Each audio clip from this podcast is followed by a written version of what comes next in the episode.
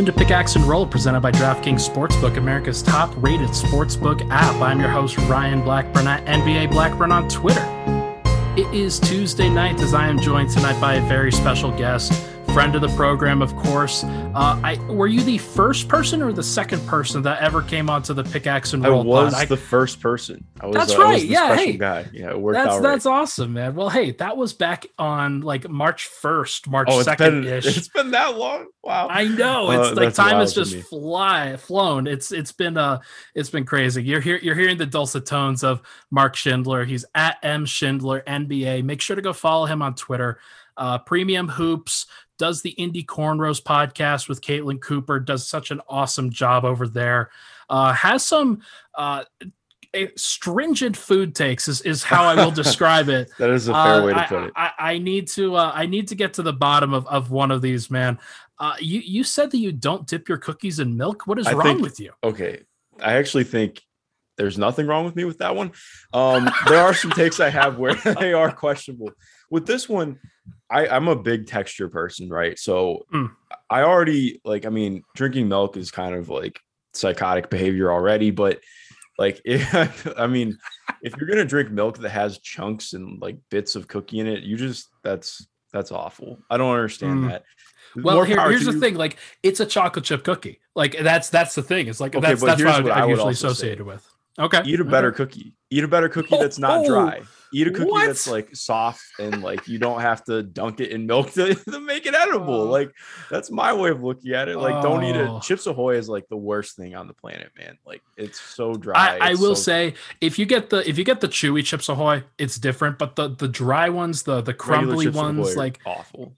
Yeah, I, I can see that. But okay, here what's the what's the food take that you think that you have been flamed for the most? Is it pasta? Oh, I don't like pasta. It's definitely oh. pasta. Pasta gets uh I get added in pasta things on Twitter all the time now. It's That's uh, hilarious. It's it's honestly really funny, man. It works out okay it's it's it's awesome. It's it's something great to be known for because it's so innocent. Like it's it's it's a lot better than being known for some dumbass takes. Yeah, like time. like having background conversations that people were recording on ESPN. Like that's like being known for that or something racist or anything like that. That's there are so many more innocent things that you can be uh that you can be known for. So I, am glad that you have you have scaped like just scraped by Mark Schindler. It's it's uh, you're you're doing okay. Yeah. Oh my gosh. Well, we we just both got done watching the Suns and the Bucks game one. Uh, the Suns take that one. I don't think that was a surprise to anybody, uh, just based off of the the fact that Giannis was coming off of injury. It was going to be pretty difficult for them after like they they had a pretty tough road to get back to where they were. A lot of drama with the Suns or with the Bucks, excuse me. And the Suns haven't really had a lot of drama going on. So them taking their first game at home, I don't think is a surprise. Was there anything that happened tonight that really threw you off? Um, yeah, I mean, I think I mean, first and foremost, I was surprised that Giannis played tonight. Uh yeah. I didn't think he looked bad, but he also just clearly was not himself. He wasn't moving the same way that he normally does. Um, there were a couple times where I was just like very nervous for him, you know, like anytime he landed or he had a couple moments where he grabbed at his knee, which you, you never like seeing that. Um, it just reminded it reminds me way too much of watching KD come back in the 19 finals. Um, mm. And I don't like making that comparison because I don't want Giannis to get hurt. I hope he doesn't. I hope everything's okay. I uh, I trust that the medical staff made the right decision. Um, you know, we're not the we're not the medical staff. We we don't really know, but at the same time, it's just clear that he's not himself. Um, you know, he played, it seemed like he was on a minutes restriction. And I mean, Khris Middleton played almost 45 minutes, and I think Giannis played 32, considering it's the, I mean, 35, but considering yeah, like, finals, I, I, was like, surprised that he got up to 35. Like, yeah. it, it, you, you are right that he was, it, it, looked like he was a little bit hampered. He was, he didn't have ex, his same explosiveness. Like, he did have that incredible block and transition, which LeBron esque, I, I, will say, yeah, 100%. Uh, but Khris Middleton was good. Uh, he wasn't great. He was just good. Uh, Jrue Holiday. Uh, uh we yeah. It's just a lot to talk about there, man. Was, like, I, but I will say here, here's something that can be positively taken away from the Bucks side of things. Giannis plus one in 35 minutes in a 13 point loss. They need to have better answers when he's off the floor. Uh, Brook Lopez played 23 minutes, like still scored 17 points, but was a minus 17, was a team worst minus 17. Uh, there needs to be a better answer than him. Bobby Portis got cooked by Chris Paul. Uh, we should talk about Chris Paul. Like that, that dude just Oh, it's the the grifting and the the Jae Crowder stuff makes me upset. It, it's it's it's something that I don't personally like about the Suns, but everything else I like about the Suns, and it's hard to dislike anything about Chris Paul's other aspects of his game right now because he is just kicking ass, like just just unbelievably so. What it, what stood out from Chris two Paul? games combined have been ridiculous, man. I uh, yeah, it's kind of funny because it goes in hand in hand with with Brook for me. Um, I didn't think Brook played bad tonight. Um, to be completely honest, I think a lot of it has been. Um, I mean, part partially, I just get frustrated with with the way we talk about drop defense in general, and and just uh, the way we look at bigs. And I'm sure you get the same from from looking at Denver. Like when that whole thing went viral from freaking ball don't stop on uh, Jokic, oh, yeah. literally just doing what he's supposed to do on defense, and Chris Paul hits hits the shot that he's known for hitting. Like that's that's that's basketball. It happens. Um, what I got mostly, I mean, like, yeah, Chris really started hit shots down the stretch, especially in, you know, the second and third quarter, he really heated up. Um, he did hit a lot of shots over Brook. Uh, but also like the biggest thing that I got frustrated with is Milwaukee keeps soft switching that like it's they automatically switch they, like I you know I tweeted it out at the beginning of the game they went to the Ayton CP3 pick and roll for like I, I think it, it, it, was like 13 of the first 15 or 16 plays during the game. And yeah. everything they went to was to try and get Ayton wide open down low with PJ Tucker in front of him. Um, and it's less about, you know, they're not finding Ayton immediately, but even if they do that, you draw Brook out from the paint. And I still think he was doing a good enough job of contesting Chris's shots. He just was on one tonight. Um, but the problem is if they start kicking the ball around, they get open driving lanes, and then nobody's there at the rim. Because as good as I mean, PJ Tucker's a fine individual post defender, but I mean, all it takes is for eh, you know, any kind of rotation to happen, and there's a wide open look at the rim. Um, so I don't know what the Bucks are going to do to solve that, but I really would like to see them stop some of the soft switching crap because it just like they gifted Phoenix so many points tonight. Like everything Phoenix does feels like it has a purpose on the offensive end, and the Bucks just that we, we I mean we can talk more about their their offense in, in a bit, but with Chris Paul, awesome game from him, but also I just think like I've I've gotten frustrated with the drop defense discourse. We cannot have one person score a bucket from 18 feet without saying that so and so's big is freaking washed or something. And it's just it's not true. Chris Paul was awesome. Like that's I think it's that simple tonight. Um, Chris Paul was really freaking good. Um, yeah, there there are just certain things, and and I think one of the things that really has stood out in these playoffs to me is just if you have a playmaker, a guard playmaker who can tear apart spread pick and roll, yep. then you are just so set up beyond everything else. Like I think that's it's to the point where I think a an all-star caliber guard is more valuable than an all NBA caliber center just because uh, there are, there are so many guards out there. And and I, I realize that I'm talking about a guy like Jokic here, and like I MVP is a little bit different because like like yeah, Jokic, Jokic is, is just like above being all NBA. It's just like as as is Embiid, but like when you get down to that next tier of guys like Gobert, Ayton for one, though he's like it's hard to lump him into this while he's doing so well. Uh, Bam, uh, Sabonis, like there, there's all of these guys that are really, really good. They can be taken advantage of in this in this spread pick and roll sen- scenario, as you have as like it's there's nothing they can do about it. There's nothing that anybody can do about it because all of this is five on five related. These teams are so good. Chris Paul is so good. Devin Booker has like they've they've done such a great job of passing ahead of all of this stuff. And then even when you get into a scenario where it's just isolation basketball, like you'd be okay most of the time if like Chris Paul is taking a step back jumper or taking just just a pull up three over somebody that's like 6'11 but it's just he's playing at a completely different level right now that a lot of people are giving him credit for uh, yeah. this is a better version of Chris Paul than I think we've ever seen like or at least we've seen in a long time a, a long long time he is just at this level doing such incredible things this is the most impactful thing I've I've seen from him in a while. Yeah, it's um I mean he's it's hard to gauge. Like he's been so good throughout his career, but seeing him do this at, at this stage too. And what's wild is like the uh um the fluctuation that there's been from the playoffs. I mean, he went from hardly being able to shoot a jump shot in the first round, part of the second round, to uh, you know, we had a really good close to that second series, but then uh he struggled quite a bit in the last series and then has a 41 point game to close out um on ridiculous efficiency. And now this too. Uh like he's been fantastic when they needed him most. And uh, that stood out a lot to me. But yeah. I think what's what's wild, to, oh, like I keep saying wild, but what's been uh, what stands out a lot about Phoenix's offense too. Um, it's like you're mentioning with Chris. I think that's a great point. Like a, a guy who can put a, a defense in rotation is so valuable. Um, and it's just really hard to, to counter that. But what's even more difficult is even with, I mean, Jae Crowder went 0 of 8 tonight, 0 of 5 from three.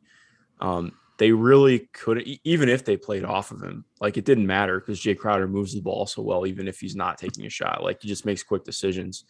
Um, like there's no real, I, I mean, I wouldn't say that there isn't a weakness in Phoenix's offense, but in a way, there there isn't. Like, what are you supposed to do defending them in some ways? If Chris Paul gets where he wants to go, which happens most of the time, or, or Devin Booker does, okay, well, they're you know, three and a half shooters. I mean, I would consider Jake, Jake, Jake Crowder's a shooter, but like, you know, it just depends on whether or not it's going in that night. But then even if that's not available, like you get the the rim pressure from Ayton as a lob threat or just rolling into the paint. And he's so smart floating in space too. Um, it's so hard to defend what they do. Uh, and even, I mean, like Booker had a pretty good game tonight. He missed it, everything from three. And that's what's so, so difficult in looking at this game too. I mean, Phoenix shot 32% from three tonight and they won by almost 20. Like um it's it's not it was not a good first game for the Bucks. I think would be the easiest way yeah. to sum it up. Uh there, there's just a lot to think about there. Uh I think if if I were the Bucks, if I were trying to recover from this, uh Brook may not be able to play a ton uh unless he's able to hedge and recover, unless he's able to kind of play more of more of a up the floor role and to try to get them to have Ayton be the playmaker. Uh, one thing that stands out in just looking at their box score, you've got 25 of 26 at the free throw line, uh, but Ayton had zero assists. Mikal had one assist. Jae Crowder had zero assists. Uh, even Cam Payne had zero assists. Uh, Cam Johnson was was really good tonight. He had two. Uh, they only had 18 assists tonight, which, if you are a playoff caliber defense, you'll take that. Uh, so much of it was just getting some bad luck at the free throw line, and the Bucks. Like, if if the Suns shoot 20 of 26, then maybe it's a different story, and maybe maybe we're talking about this game a little bit differently. Um, also, the Bucks need to not go nine of 16. They need to get to the free throw line a little bit more. Uh, there's just like one of the things that, like you said, stands out about the Suns, they have a counter for everything. They have it. They have an answer for everything, offensively, defensively. They can go small. They can go big. We'll see what happens with Saric uh, because he did. I think it was a sprained ankle, if I'm not mistaken. So, yeah. if he is out for a significant period of time, and they are asking Torrey Craig to go play small ball five along with Jae Crowder, then there are some opportunities I think for the Bucks to make up some time.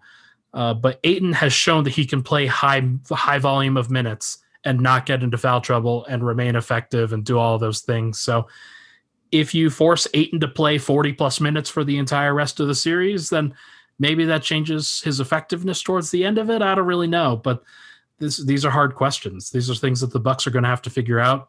Do you want to talk about Jrue Holiday?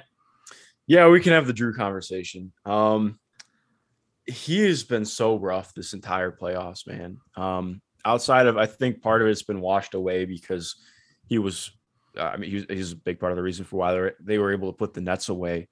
Yeah. Uh, but outside that, um, he really has just completely struggled. I'm pulling up the numbers right now. I know they are rough. Um, I think my friend who who was a avid Bucks fan texted me tonight and was like, you know, he's shooting 10% worse from the floor uh, in the playoffs and uh, that's not good. yeah, I mean, in the playoffs, Jrue is shooting 43% from three, 29%. I mean, 42% from the field to 29% from three, only 66% from the line. I didn't realize it was that bad, but yeah, it's bad. Um, the numbers from the field, numbers from three, they're going to drop tonight. They're going to yeah. go lower. Yeah, and if you boil it down to the last three series, I'm sure it's even worse. So, um, really rough from him, and they need him to be a lot better. Uh, I mean, like you said, Khris had a good game for the most part, but he was like, it felt like he was their entire offense when when Giannis was sitting. Like Giannis looked honestly pretty good offensively. I uh, had a, a, couple of those baseline drives right on eight, and that looked really good. Mm-hmm. Um, but it's just so weird with Jrue. Like he's not driving at all. Like he drives and just stops. A lot of pull ups when it, it feels like he could get to the get get all the way to the rim. Um, I'm I just don't know what's up with that. It's been like that the entire playoffs. Like even if he's not getting the shot in, I would love to see him just go like get to the rim, see what happens because they're just not putting the defense into rotation at all. Like if you're just stopping and pulling up, all right. First of all, your guys able to, you know, get back and contest your shot, but also like the defense doesn't really have to do anything if you're only getting halfway there. So um, I, I don't know. I mean, the defense was still really good from him. Uh, I, I, mean, I'd have to watch more closely in a rewatch to gauge his off ball. Um, there were a couple off ball gaps, but uh, like on ball, I thought he was good. Um, he still did some stuff as a playmaker tonight, but like, I mean, there was the one play where he did finally drive all the way to the rim, had a wide open layup and passed it out um, to Brook. And like Brook hit the three, so we didn't we didn't talk about the fact that Jrue passed open a wide open layup, but like he literally had jumped, was at the rim, and lets the ball go. And I was just like, oh my god. But yeah, I mean, where are you at with him right now? Because it's been a, it has been rough for him. I so I I tweeted out last night that he was going to be the most dynamic guard that the Suns had faced in the playoffs up to this point because it's it's mm-hmm. pretty clear Lakers like they, they, no dynamic guards on that team unless you count Dennis Schroeder and I don't really. Uh, Denver didn't have Jamal Murray. Like that's that's just pretty standard, plain and simple there. Uh, the Clippers, Reggie Jackson suddenly turned into like a freak of nature. So maybe maybe that counts. I'm I'm not sure. Hmm. Maybe count him over a guy like Jrue, but Jrue has such a body of work and such like he he's been in these big moments before, and he hasn't shot the ball well. And you would think that maybe maybe he's saving it a little bit. Like maybe maybe I, I tend to think that he's just a little bit flustered with being the primary ball handler, with being somebody who like they don't have their normal lineup out there right now because PJ Tucker's filling in as a starter, like literally just guarding Chris Paul on a lot of these possessions uh, because they don't have another guard and not another guy that they could really rely on when, especially when Giannis goes and plays center. So there's there's just a lot to think about, and there's a lot of pressure on the three main players on that roster uh, Giannis is hurt. Khris Middleton, he had 29 points on 26 shots. So, okay, fine. Like you good, like good. You you you were par for the course pretty much. Jrue needs to be better. 10 of like 10 of 10 points out of 14 shots. Didn't make a three. Uh, the defense wasn't really there either. Like that's just one thing that really stands out with uh, Paul and CP3 or uh, Paul and Booker was that they just didn't really feel that at all. they were just still they still got to where they needed to go, and it, they got switches. Like you said, the soft switching didn't really help anything. So if you got Jrue out there, you might as well use him. You might as well like have him guarding full court. If he's not going to be a great a great offensive player, then he needs to at least be a great defensive player. To this point, I don't think he's done either. Yeah, um, it's definitely been uh, it's it's been a really odd playoffs for him. But even like looking back, like he had, I mean, it, the the Atlanta series is probably his best series uh, overall. But even then, I mean, there were moments uh, that that were not awesome. Uh, but like you mentioned, I mean, I think a lot of it too was, uh, I mean, he's just being asked to do a lot. I'm not trying to excuse. Uh, that sounds weird to say excuse. Like I think it's okay for guys to to struggle in the playoffs. They do, you know, that's yeah. what happens. Yeah.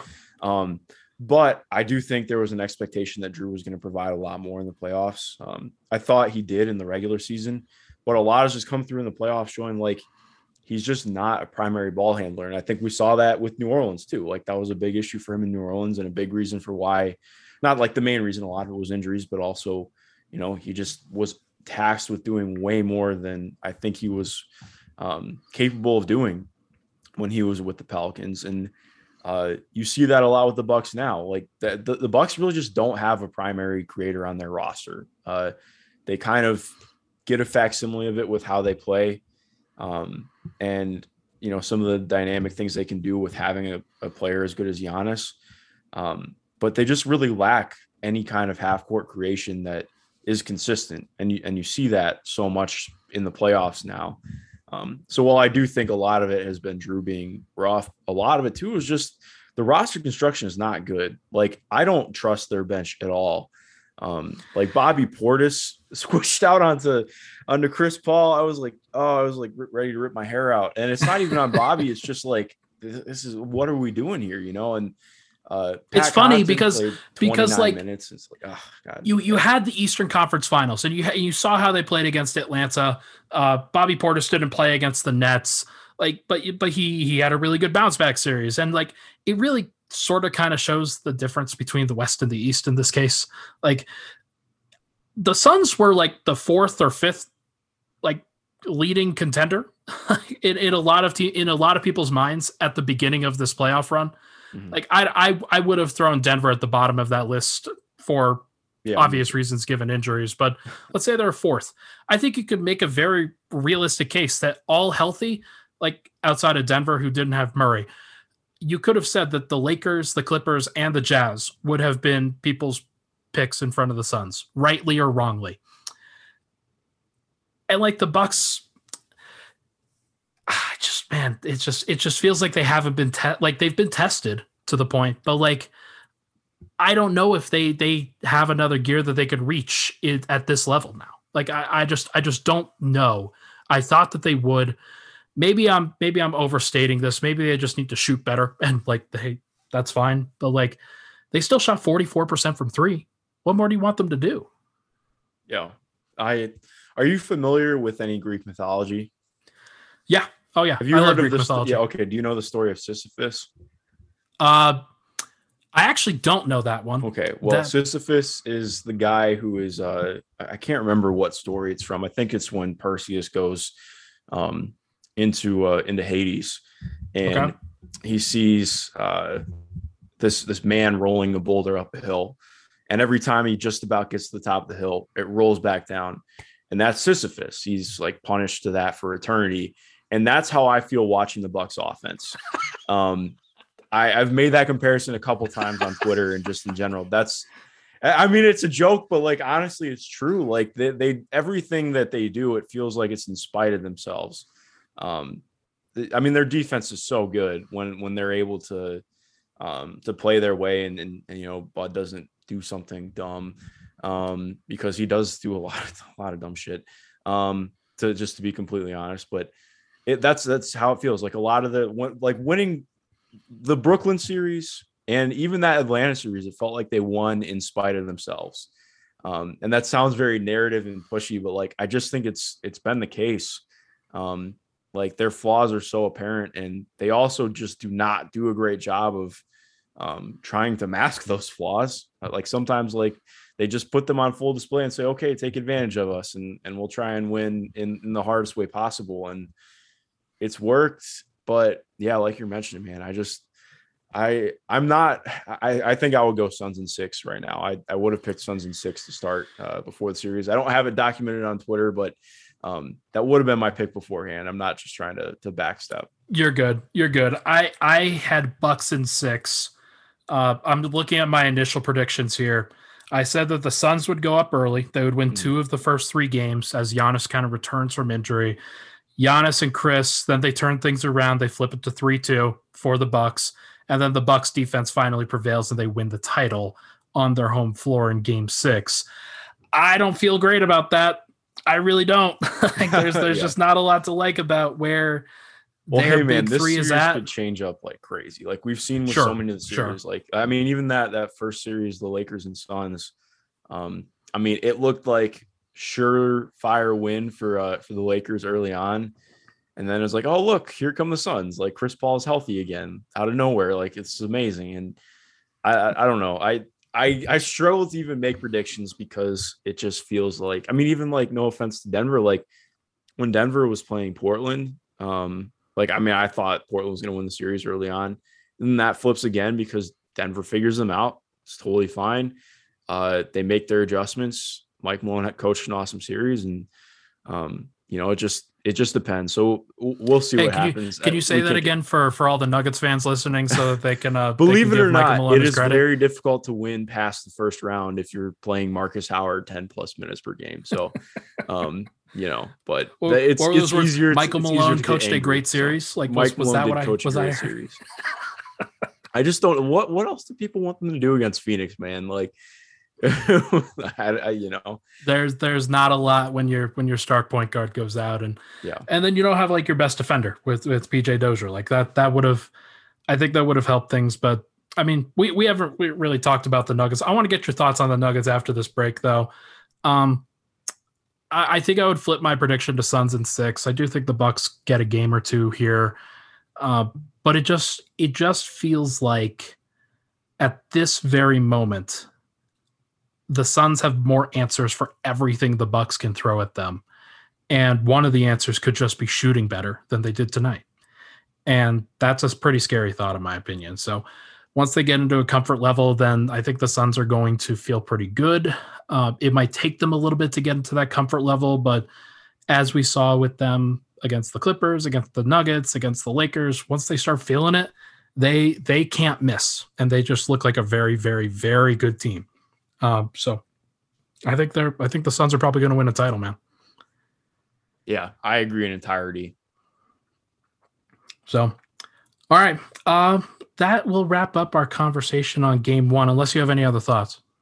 No, I don't. I, I, mean, I don't think I have anything else I can add other than piling on uh, on some of the the the Bucks decisions. So let's uh, let's transition to draft before I get too too flustered with it. Awesome, man. Well, hey, uh, thank you for doing this. Uh, let us talk about the NBA draft after the break.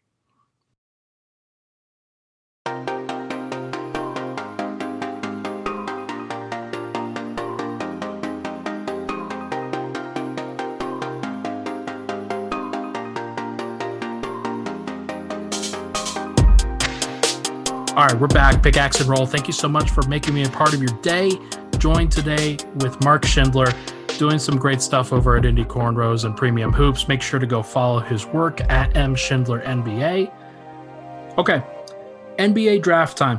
You have committed a lot of time and a lot of efforts, I know, to this class, to the NBA draft in general. Was that something that you have always done in the past, like with uh, every single one of these draft classes? Is the NBA draft just something you like, or was it just this draft class that you were most in particular interested in? Yeah, so it was um I tried to do a little bit last year. I mean, I did, uh, but not as in depth as I've gone this year. Um I I mean, I wouldn't consider myself an expert or anything, but I have put a lot, lot of time into it. Like I feel pretty comfortable with about 50 to 60 guys right now and and my evaluations of them. Like I'm not a full-time scout or anything, but I, uh, I've had the great privilege of being able to scout a lot of these guys uh, pretty in depth. So I feel good about it. I uh, I love doing it. I, it's made me think a lot about you know potentially getting into scouting or doing more with it. Um, I I love the media side. I don't plan on leaving that, but yeah, doing uh doing the draft work's been really fun. Just like getting to you know go on synergy and and you know pull up three or four of a guy's games and load them into a playlist and, and go watch. Um, it's fun, man. Like getting to see somebody's game develop before your eyes for the first time It's kind of a really special treat. Like I try and uh, not have any background on a guy um, before I go in, and then just know who I'm supposed to be watching and, and see how it goes. And um, yeah, it's it's been cool, man. I, I, really enjoy doing it, and I'm I'm I have a I have some cool things in the works still um, before the draft happens, and I think it's three weeks from now, which I'm I'm not ready for. But yeah, uh, we're well on our way. Uh, it's it's been very interesting, and this year, last year's draft, obviously impacted by COVID massively, uh, not knowing exactly how to grade some of these guys as as you might have in years past. Uh, it, it just stands out as just a, a variety of differences that we haven't had to think about before. But this year they got back to a little bit more regularity, other than just the the COVID testing and whatnot. But uh, it was nice to see a lot of conference games for the colleges.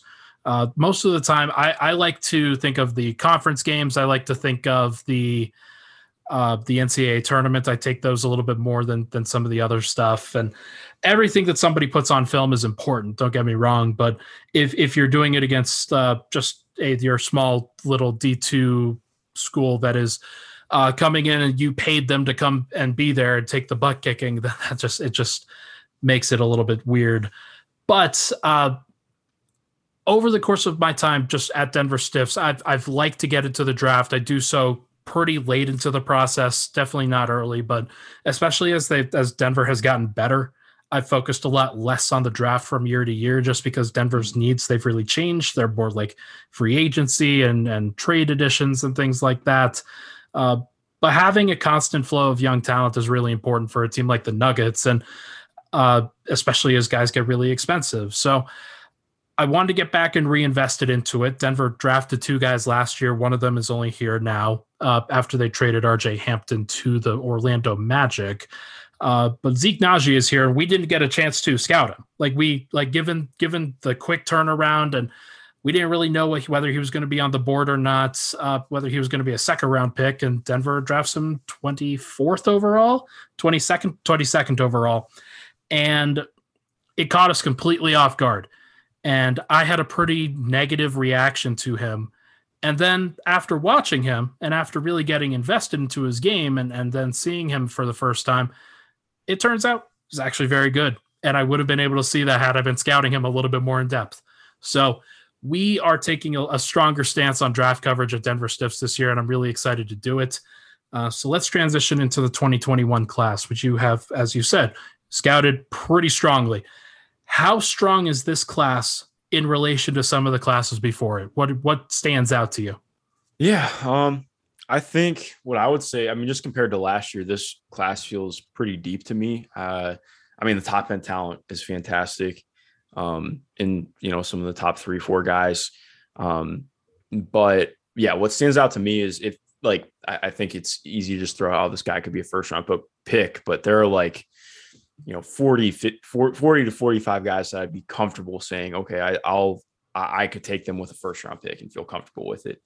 Okay. Um, I, I, don't have like a great historical base. Like I've watched a ton of basketball, you know, throughout my life and and and going backwards. But in terms of like actually scouting, um, I mean, this is the first time I've done it super in depth, so I don't have a great background knowledge with that. But I mean, just compared to last year, yeah, I would think so. Like even you know Julian Ch- Champagnie, um, he is going back to school at St. John's, and he was a guy who I was pretty ready to have a first round grade on. And apparently, um, I think it was uh, Jeremy Woo from Sports Illustrated had an article come out saying, you know, that he had heard, uh, you know, uh, that, or not from him, but Julian had, had said that he was not hearing, you know, I, I think he was trying to get first round grades. He was not getting first round grades. And that just kind of speaks to the, uh, the depth of, of where people are viewing the draft right now. Um, Interesting. So I do think there's there's a lot of real value towards the end of the first round and and uh, beginning of the second round, and just overall, I mean, I think there there are a lot of guys that I'm I'm pretty excited about in this class. we saw, I, I think we saw a lot of that in last year's class, just without the strength at the top. Uh, you had Desmond Bane and Xavier Tillman both go to the Grizzlies. You had the Nuggets; they drafted uh, uh, Zeke Nnaji and RJ Hampton at 22 and 24. There are other guys that went, of course, that really helped fill out that uh, that depth of that class. Uh, Immanuel Quickley went to 25th overall, and that was a pick I think that was lambasted by a lot of people. And and then it turns out he's okay. He's actually pretty good, and that mm. that's that's a a good thing. That's a really good sign for a class that you have a lot of players that you go in the teens, you go in the 20s, you go in the 30s, and you can find good contributors throughout. So I wonder if that's going to be similar to this one. Uh, at Stiffs, we're going to do about 25 profiles of guys that are about 15 to 40 in that 15 to 40 range so that we can cast a wide net. And, and that it's good to hear that you have about 40 to 45 first round grades on people because I think this could be very similar to last year's draft where you have guys going all up and down and you don't you don't know necessarily who's going to be drafted at 12 versus whether they could fall all the way to 26 or something like that. So it's going to be fascinating to see.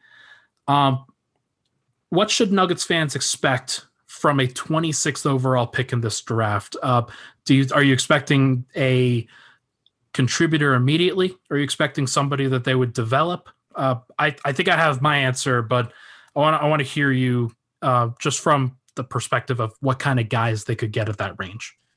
Yeah, I mean, I think the hope uh, the hope with any first round pick is that you're going to develop somebody who's going to at least be a rotation player, um, mm. especially at the back end. Um, but there are guys who I think you could re- legitimately project out as maybe being a starter if you're fortunate and things break right developmentally. Um, I mean, I think I like to look at it in terms of any guy that I take. My goal is to make him a starter um, if it's in the first round, and that might not be realistic. Maybe it doesn't happen, but like I, I, I would, I would hope that there's a, a path or avenue for it. Um, I think I would say too, like it's nice to have the idea of somebody's going to contribute immediately. Like I think there are guys who you can play in a rotation or will play in a rotation, but um, it's more like there are just very few rookies who are going to have a positive impact all around.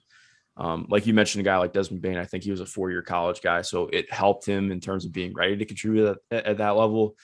And like you can look at Zeke, like Zeke was a good example of somebody who contributed regular minutes in some spot areas. Um, and he wasn't great, but he provided minutes. Like obviously, you know, his random uh, random showings against LeBron where he was pretty pretty good against him. like not like world beating, but like he was he was lengthy, he was in front of him, and he, he didn't foul him. Like that's positive stuff you see out of a rookie. Like I think it's oh, you can ask like, for, like, especially for exactly, a rookie, like you said, one hundred percent. So I think it's more about like, okay, well, are we going to see meaningful stuff out of this guy this year? Can we get him in spots to uh, to help him contribute later on? And he still is contributing during the regular season, just not necessarily in uh like a, a massive capacity. So I think I look at it more like that. Like if you're drafting a guy in the top, you know, five, I think you're you're hoping for an immediate contribution in some ways, but um, a lot of the times, just all most rookies are bad at basketball in terms of playing at the NBA level.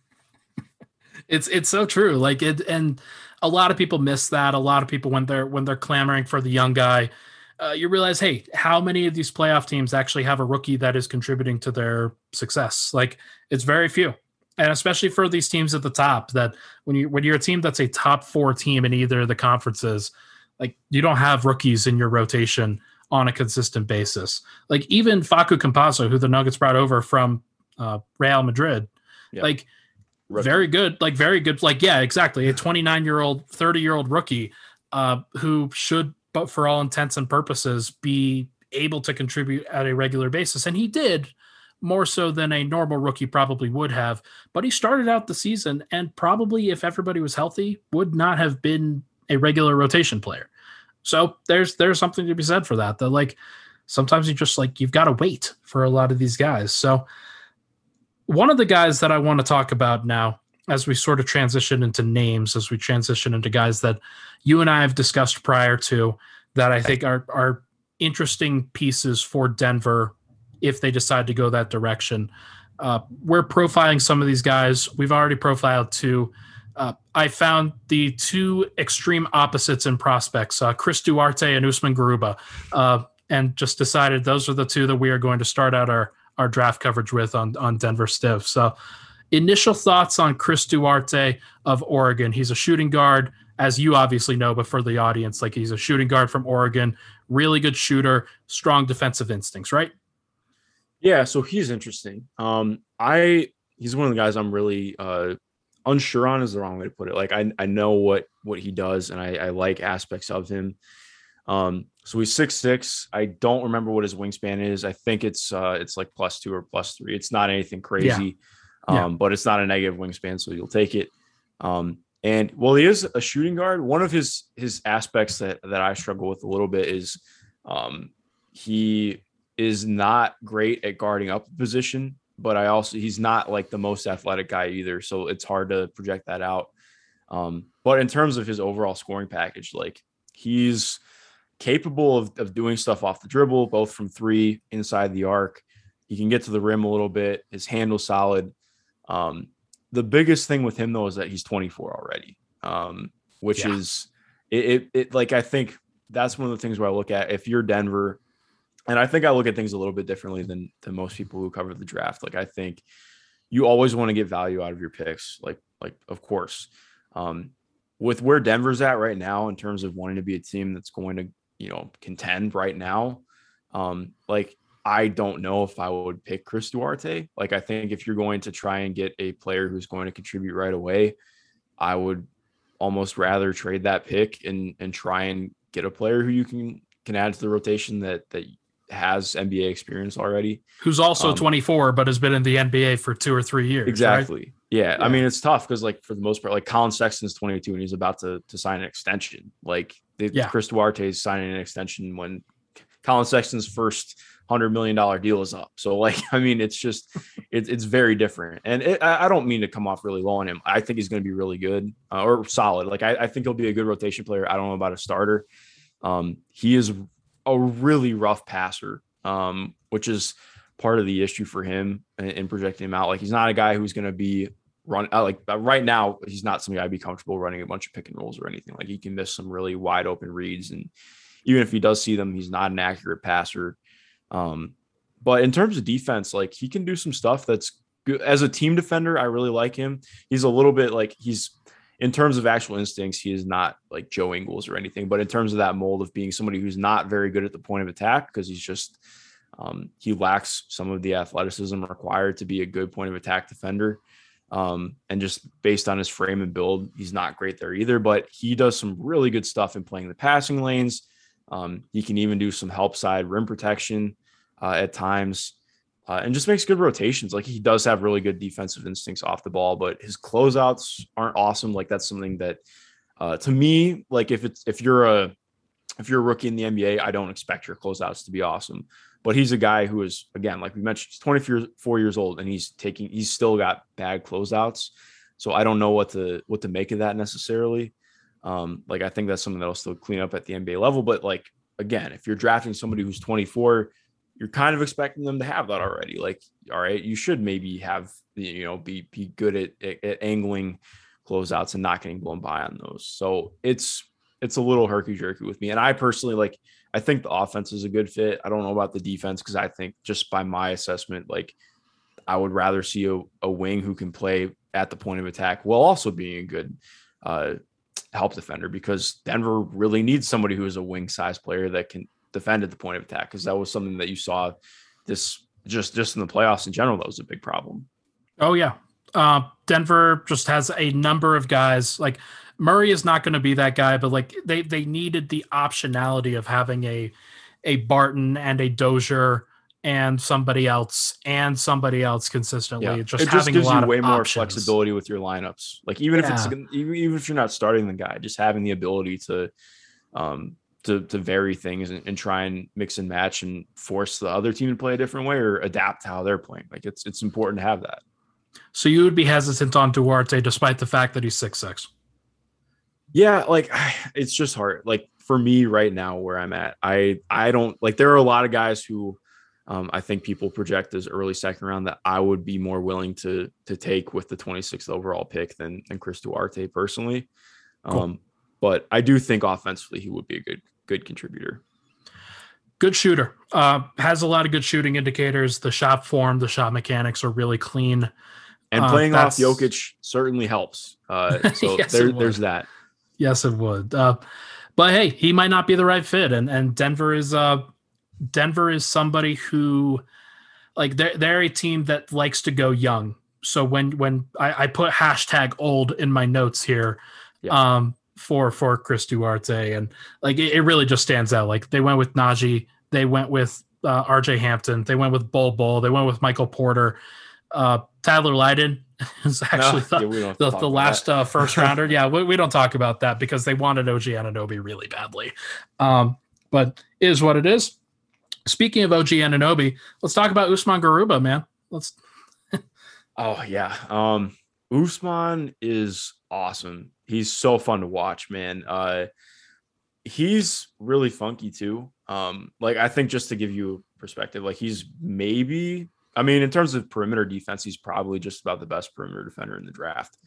Um, which you wouldn't expect thinking about like he's kind of a, a four or five. Uh, I would say he's more of a forward than a center, uh, at least at the moment. Um, but in terms of like perimeter defense, like he slides his feet incredibly well. He's six eight or six nine. I think I think he's six eight though. Uh, he has a seven foot three wingspan, which is just like insane. Um, Yeah. he's one of the best players I've ever seen at poking the ball loose without reaching in. Um, like he's so good at timing, like jabs to to to poke the ball loose.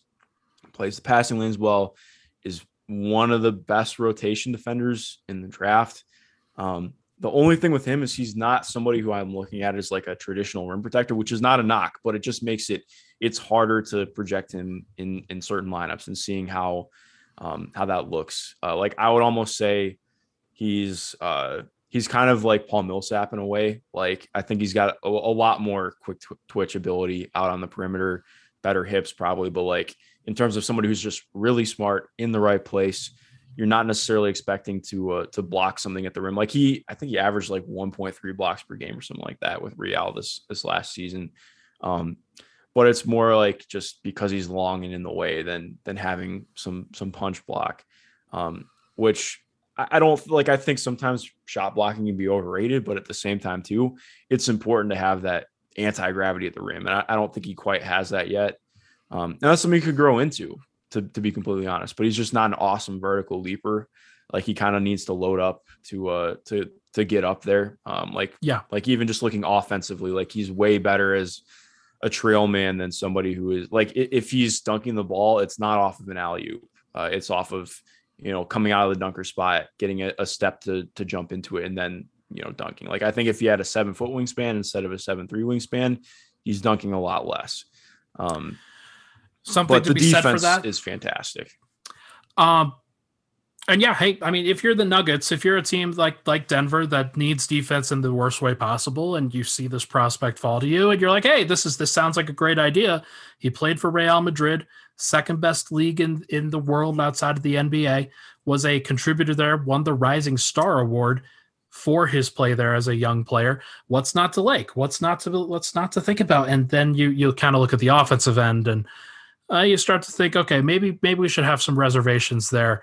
Uh, not a good shooter, not very skilled in terms of being able to go off the dribble, but also like there are some fundamental things that he doesn't really have in his bag uh, from just a a dribble around a certain player at a certain angle and not turn the ball over by trucking somebody trying to get into the lane a little bit. Uh, are those concerns on the offensive end from shooting, from the dribbling, from uh, he he has some passing skills, so I don't want to knock him there, but uh, are those other offensive concerns something that you think should limit a team like Denver from taking him? Yeah, I think um, I would be a little bit reticent because I just don't, uh, I don't know how he plays off of Jokic. Um, like because, like you mentioned, he's really not a shooter right now. Although he has had an uptick recently because the the Real season's still going on. Mm-hmm. Um, he had he's had a recent like it, just recently he's been shooting more, shooting more willingly, and it's looked better. But also, it just like considering he's not a great shooter right now, his it takes a while for his release time, um, and it, it's just pretty herky jerky stuff right now. Like his his preparation to get into a shot isn't very consistent, and um, like that's the kind of stuff that you need to be a, a good and competent shooter, and that takes time to develop. Um, the other thing too is like like you mentioned, he's shown some stuff off the dribble, but it's not consistent yet. And it's not ready at the NBA level. I do think that's something that, that could be there for him. But again, the shot's going to have to hit for him to actually attack closeouts. Um, he's fantastic in the short roll, though, like so good in the short roll as a passer. Um, just finding guys has a really good feel for the game, but also like, all right, how often is he going to be attacking out of the short roll when he's playing with Nikola Jokic? Um, like I feel like there are better ways to to facilitate what Jokic can do um, than to add a guy who you know really struggles with having any kind of gravity right now. And that's it's not a knock on on Usman, but it's just in terms of fit, it's a little wonky. If Usman were at 26 though, he is somebody I would heavily consider because I think in terms of just finding somebody who is the best pick available, like that's incredible value. And he's a, a guy who is like I do think it, it, works well enough defensively that you can you it, it, makes sense, and you just you know work on developing the offense. But um overall, like yeah, I mean Usman is fantastic. I think I have him 15 on my board right now. Um, but he's he's a just in, in terms of guys to watch play. Uh, he's up there for me in like the top five, top six because he's so he, he just plays the game in a really fun way for a team like Denver that needs the the defensive wing, the defensive guard, like is he too big to fill that sort of role? Is is he somebody that maybe they add and say, hey, look, uh, we don't know what's going to happen with Aaron Gordon, but we can add this guy and maybe he can. Like one of the things that stands out about him is like the passing can be optimized from the short corner. Like that's something that I was very surprised about seeing on film with him. Like like you you get the ball to him and then he then whips it back out to either the corner or back out to the roll man. Uh, there's there's some interesting stuff there, but I think there are ways that Denver could make it work. Uh, Jokic is such a unique player that he can make pretty much anything work on the offensive end as long as the talent is there. Uh, if if Garuba can shoot, then that that sort of changes things. Like if if you could just have him spot up and shoot threes, then maybe maybe that's fine. But uh, I tend to think just adding a bunch of athletes and making it work seems like a good idea. Uh, he's a guy that I can really envision Denver going forward, saying, "Okay, hey, with Jokic is off the floor in the playoffs, we're going to put Usman Garuba out there. We're going to put Zeke Nnaji out there as our four and our five. Which I and we're just going to like, we're just going to switch everything. Like we're just gonna we're just going to attack everybody athletically. Well, that's the thing fine. with Usman. Like he's good enough. He, he's so like I think people picture like what we've talked about and just think, okay, well he's like a good uh you know positional defender, but he legitimately can switch uh right now. Um like he's like uh, he he's got such good lateral quickness for somebody his size. Mm-hmm. Um and part of it too is he can use his length to really corral guys. But a lot, I mean, he is just laterally quick for his size. Like he would probably be the second best perimeter defender uh, on uh, on the team if he were drafted right now. Yeah, um, like P, I, I like PJ Dozier a lot, but if I mean being six eight, six nine, and being able to to do what Usman does would put him up there. But uh, I, even thinking about it too, him him with Aaron Gordon on the court together would be probably pretty tough the defense would be nice, but offensively, that's that's interesting. be tough um, offensively to too. it's a very that's a that's a mystery meat offense uh, to look at. But um, again, yeah, at 26, it's hard to go wrong if Usman's there. Hundred percent. Let's transition one more guy uh, here before we transition to a couple of guys that you added to the conversation. Mm-hmm. Um, we're gonna profile Tre Mann. I don't know if it's gonna be tomorrow uh, over at Stiffs. Uh, actually no it's going to be later when we actually talk about Tre Mann um oh no it's it's going to be it's going to be thursday never mind uh so i just find him an interesting prospect as somebody who was on a high profile program in florida has a lot of skills that you would like and yet i could i only ever see him going right and for some reason like I am I crazy about that from just watching a few games of him, a couple highlight packages of him that I only ever see him going right and using his right hand. And the only time he goes left, he goes to a step back. Is that wrong? Um, I hadn't thought about that. Uh, I think.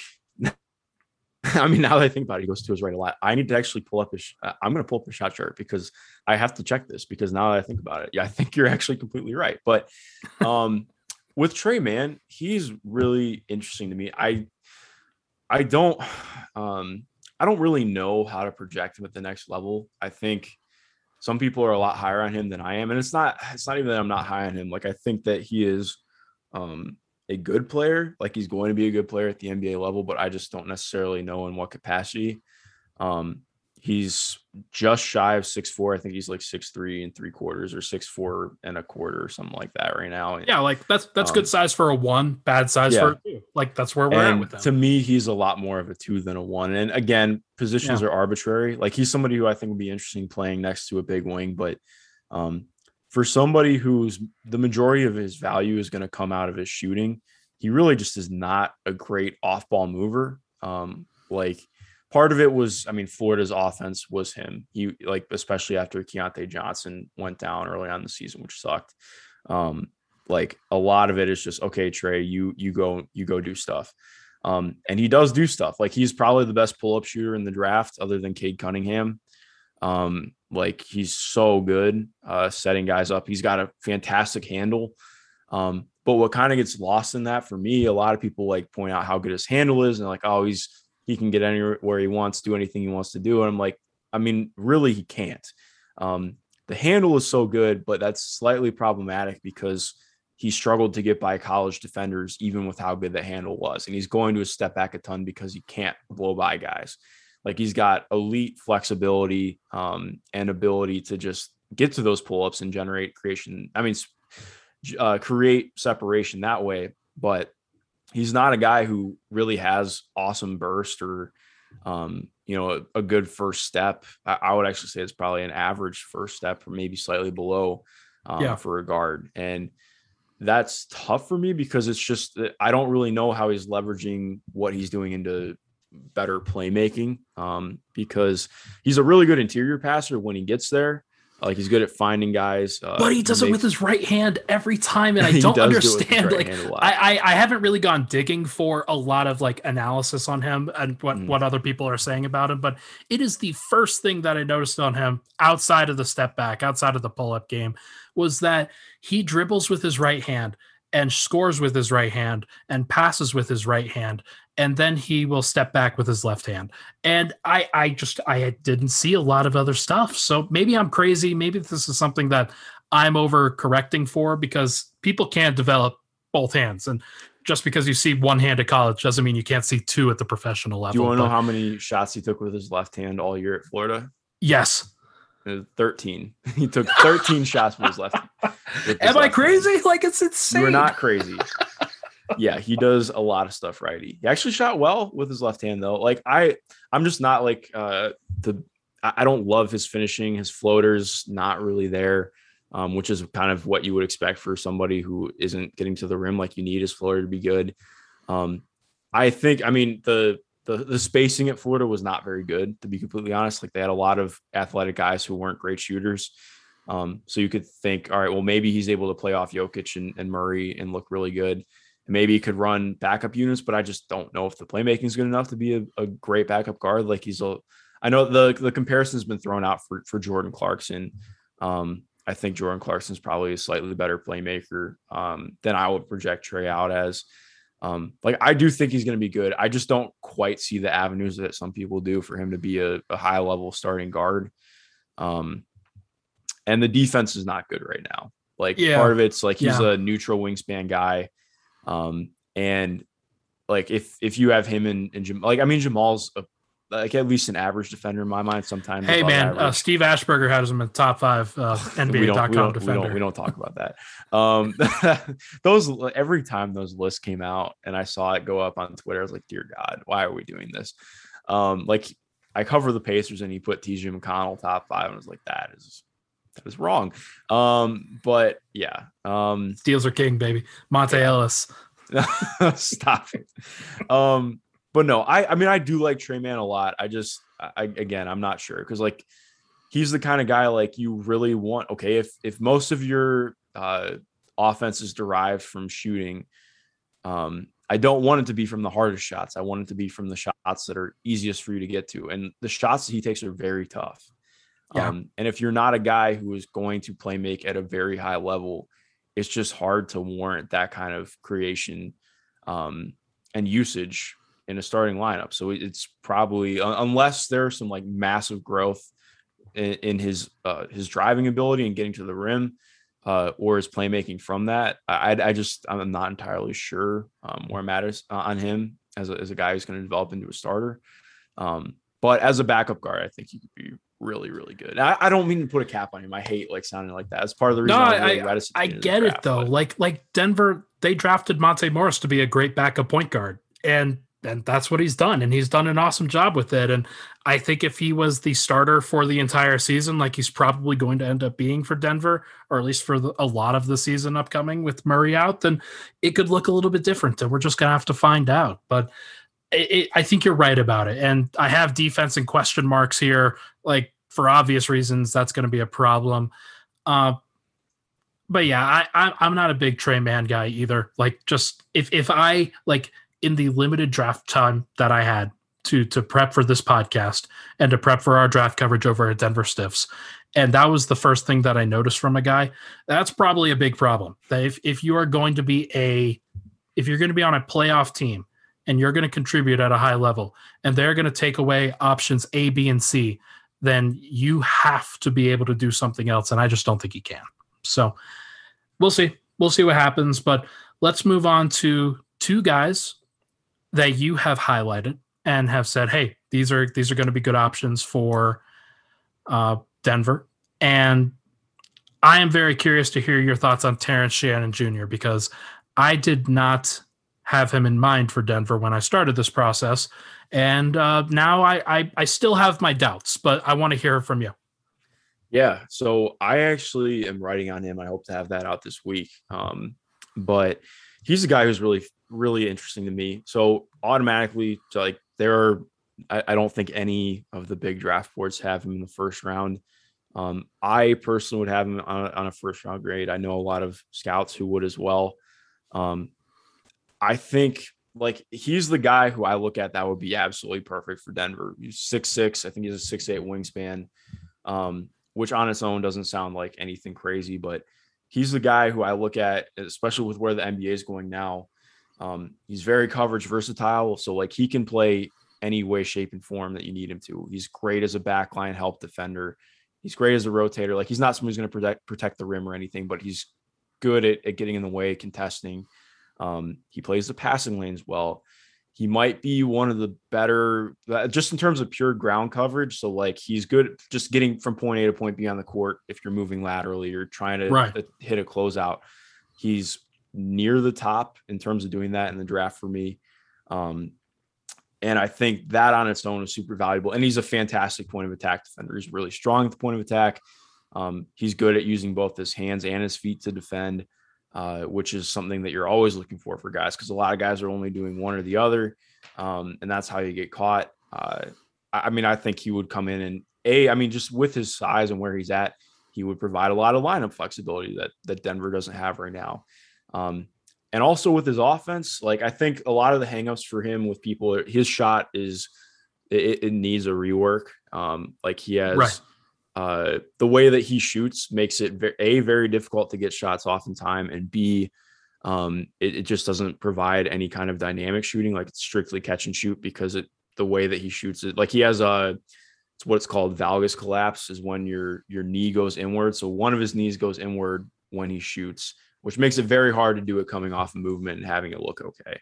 Um, but he got to a point this year, he still passes out of some threes, but he got a lot more comfortable taking them. I think he was taking four per game after taking only like one or two his, his freshman year. He shoots well from the free throw line. Um, and I just think we've seen enough of a track record of guys going from non shooters coming into the NBA to being shooters.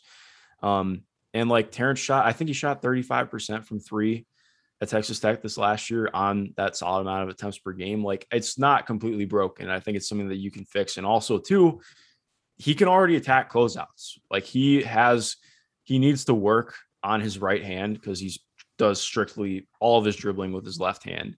But again, he's a lefty shooter. Uh, yeah. Just so people know, like he's yeah. he's a lefty shooter, does everything left. But he finishes all he finishes at the rim with his right hand, which is part of the issue too, because he needs to work on his right hand so that he can do that more comfortably because he'll have to bobble the ball a lot from his left to right as he goes to the rim, which just makes for some awkward finishes. But point being, like, this is a guy who is already capable of attacking closeouts. If you work on that shot, like I would rather draft somebody who I know can put the ball on the floor and get to the rim than somebody who's strictly a shooter because it's just it is easier to develop a shot than it is to develop a handle. Um, he's capable. He's not an awesome playmaker, but he's a capable guy who is going to make quick decisions which I like. I think quick decisions are so it's such an important thing. I would rather have somebody who's going to make a quick decision and have it be wrong than somebody who waits a second and a half to make what they deem the right decision. Um, and he's, I mean, he's very athletic. He can punch it pretty, pretty damn well at the rim. Um, I just think that he's a guy who, in terms of what the NBA is at now, like I would be willing to take him with a first round pick for sure. Like I even contemplated lottery at times. Like I think he's going to be that good in, in the NBA level. There are again, like we mentioned, there are some things you, that he's going to have to iron out. But the only hiccup is that he might go back to Texas Tech um, because a lot of people have been putting second round grades on him for for for some of the reasons we listed. I just think those reasons have been overrated and kind of um, take away from what he does do already. Like he would be a uh, already an above average uh, NBA wing defender if he came in and played day one. Um, so I think that one of the things that's going to really hurt him is the track record of Texas Tech guards. Uh, their system has done a really good job of per- of producing very young, athletic, capable guards, that have been drafted pretty highly. Uh, Zhaire Smith was a freak accident that I I don't really know how to evaluate that, but Jarrett Culver failing really miserably right now in Minnesota has not really helped.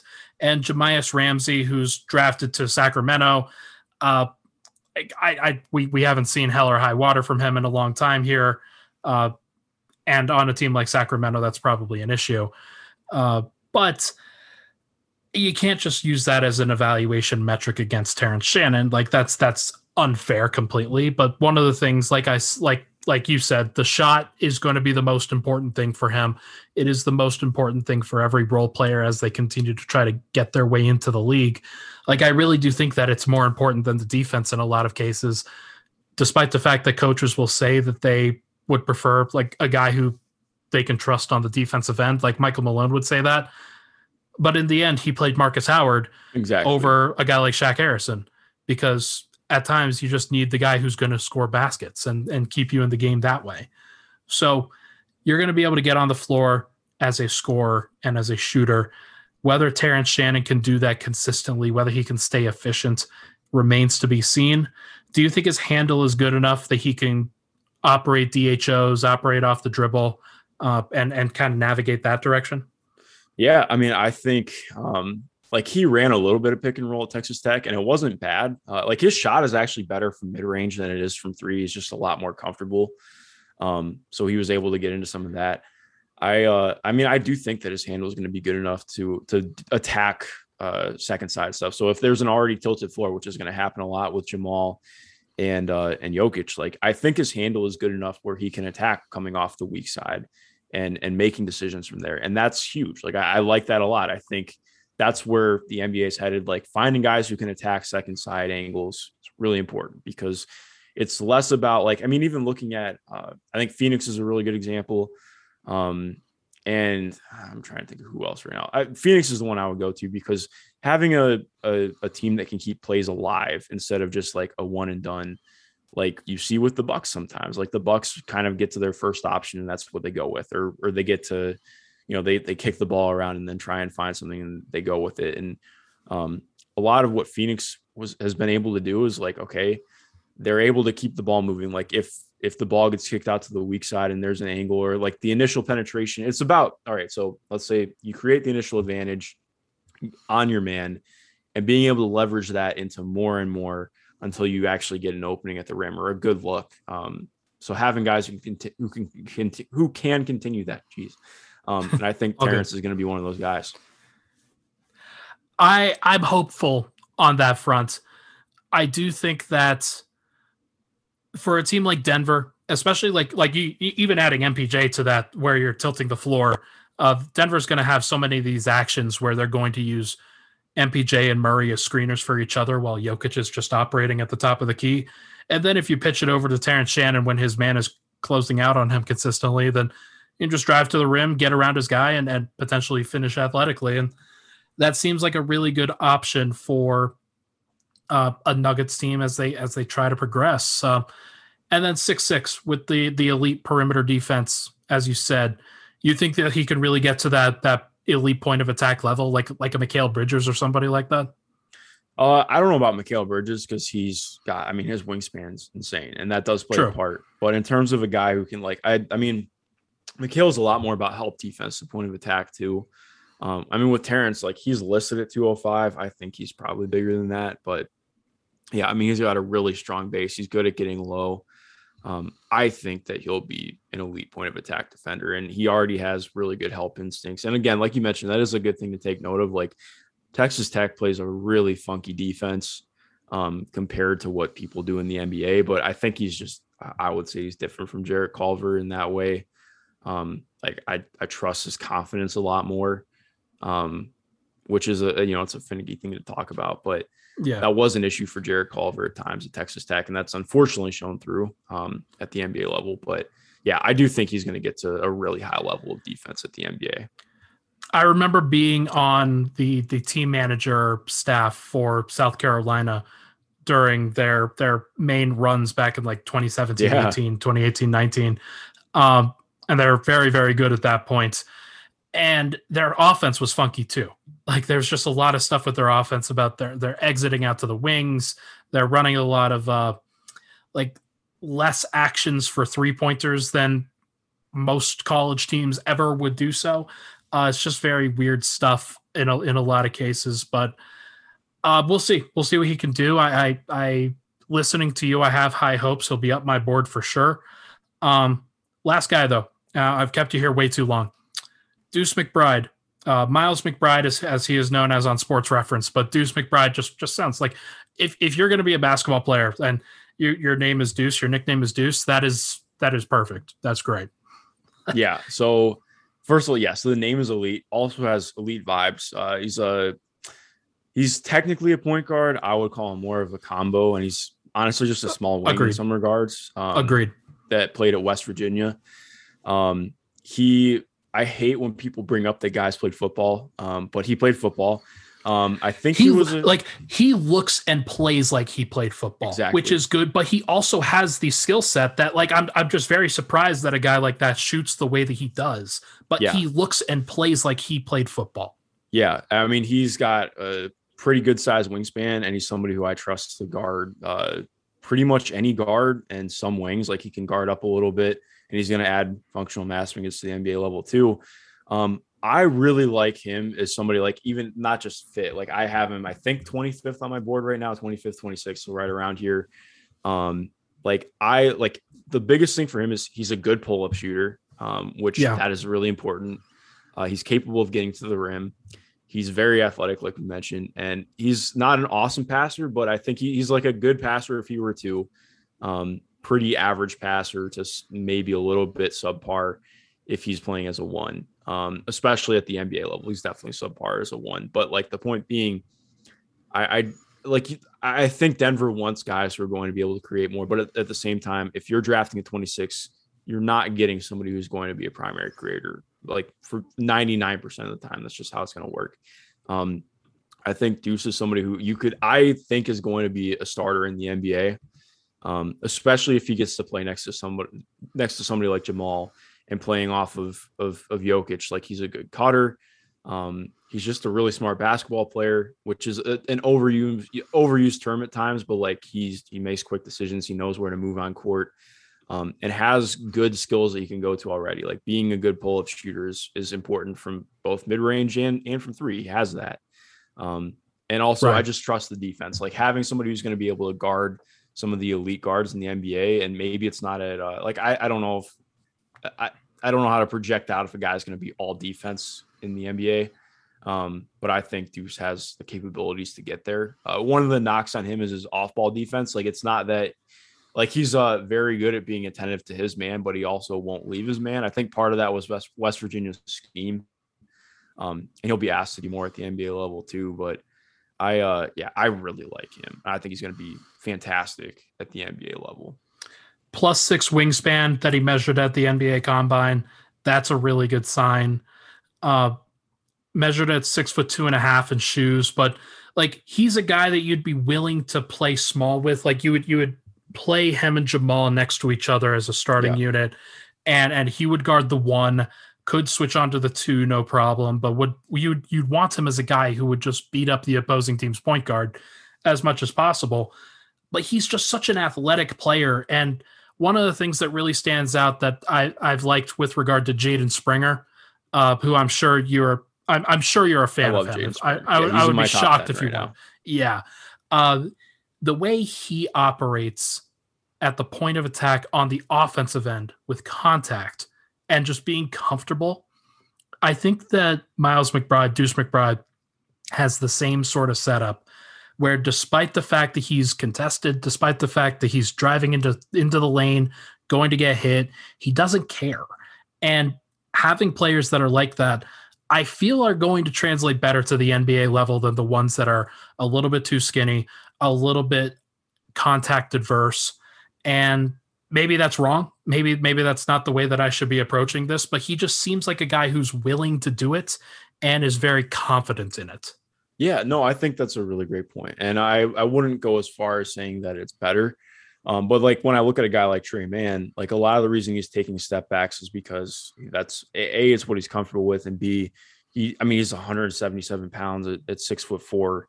Um, so yeah. he is pretty lanky right now. When I like when I look at a guy like Jaden Springer and, and and Deuce McBride, like those are uh, my my friend Jake Rosen wrote a really good piece at the Stepien about um, you know talking about different types of functional athleticism and looking at like like I've had people reach out to me on why I'm so high on Jaden Springer and same thing with Deuce. And it's like, it's because there are different, like, neither guy is really blowing by anybody with their first step or, or with their handle, but what they do have is elite power. Um, and having the power to generate separation is important. Like, that's a real thing. Like, I think it's less so about like whenever we think about guys getting separation, we think about, you know, blowing by them with your handle and, and having elite quickness. Um, but it also exists in the, the, the way of being really strong and being able to knock somebody off base and get to your angle. And it's it's harder that way for sure. But with guys like Springer and, and Deuce who are already comfortable doing it and do it pretty well, like I'm I'm confident in it.